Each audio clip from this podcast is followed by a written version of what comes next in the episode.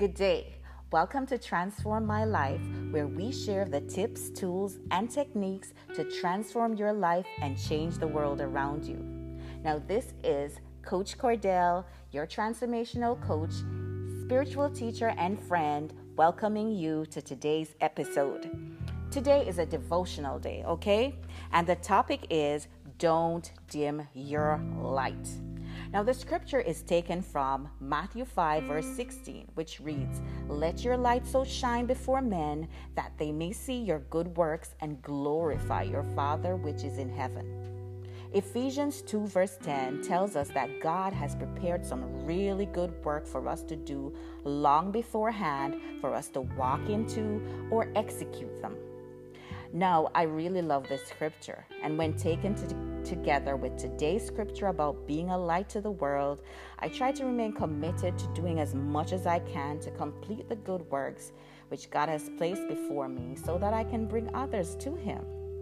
So last night I got on my laptop, you know, getting ready to carry out one of them really good works. okay? Only to discover that my daughter broke my laptop screen all of my light went right out the window, into the trash, down the drain. You get the picture. Now, when the light came back in the morning, I looked over at my daughter and I felt sorry for my reaction. That's when today's scripture dropped in my spirit. When we think of doing good work for the Lord, we often think of the big stuff, you know? the things we can put on public display, the stuff that is TV worthy, or the ones that can make the headlines. But what about beyond the headlines? Do we ensure that our light is shining then? Yes, we want to do good works for the Lord, shine like a royal diadem, be ambassadors for Him, fishers of men, shepherds of the flock, and all the other big cool stuff. However, many times we don't consider that some of the good works that God has prepared for us to do is wrapped in the simple like staying in peace when we are angry, offended, or tested, or treating our family, friends, and associates well.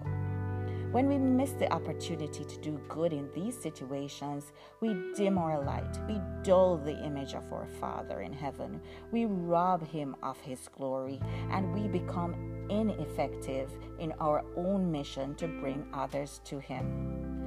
Now, apart from the obvious lesson, yeah, yeah, yeah, I get it. Never leave your five year old around your laptop.